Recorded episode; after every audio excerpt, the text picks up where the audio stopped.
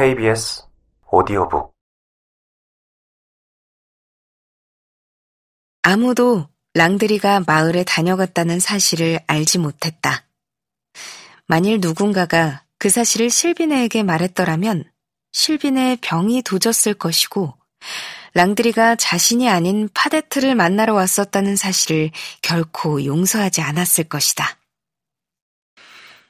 그로부터 이틀 뒤 파데트는 아주 말쑥하게 차려입었다.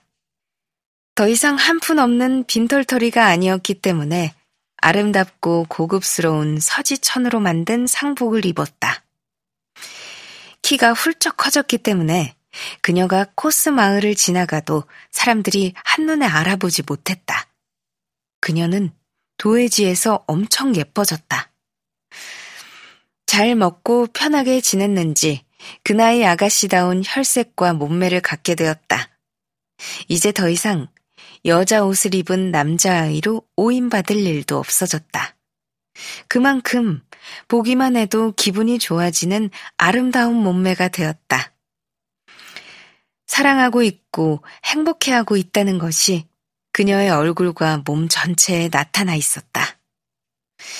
이런 것은 설명하긴 어렵지만 보면 금방 알 수 있다.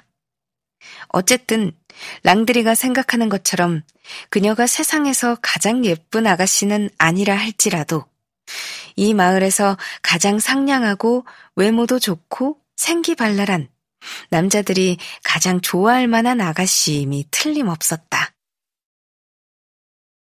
파데트는 커다란 바구니를 팔에 걸치고 있었다. 그리고 쌍둥이네에 들어가서 바르보 씨와 이야기하고 싶다고 말했다. 처음 그 집에서 나온 사람은 실비네였는데 그녀를 보자 얼굴을 돌려버리고 말았다. 그만큼 파데트를 마주치기 싫었던 것이다.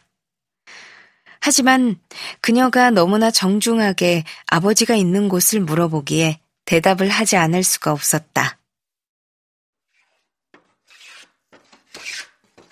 그녀를 바르보 씨가 목공일을 하고 있는 헛간으로 안내했다. 파데트는 바르보 씨에게 조용히 이야기할 수 있는 곳으로 갔으면 좋겠다고 말했지만 바르보 씨는 헛간의 문을 닫더니 하고 싶은 말은 무슨 말이든 해도 된다고 했다. 파데트는 바르보 씨의 이런 쌀쌀맞은 태도에 당황하지 않았다.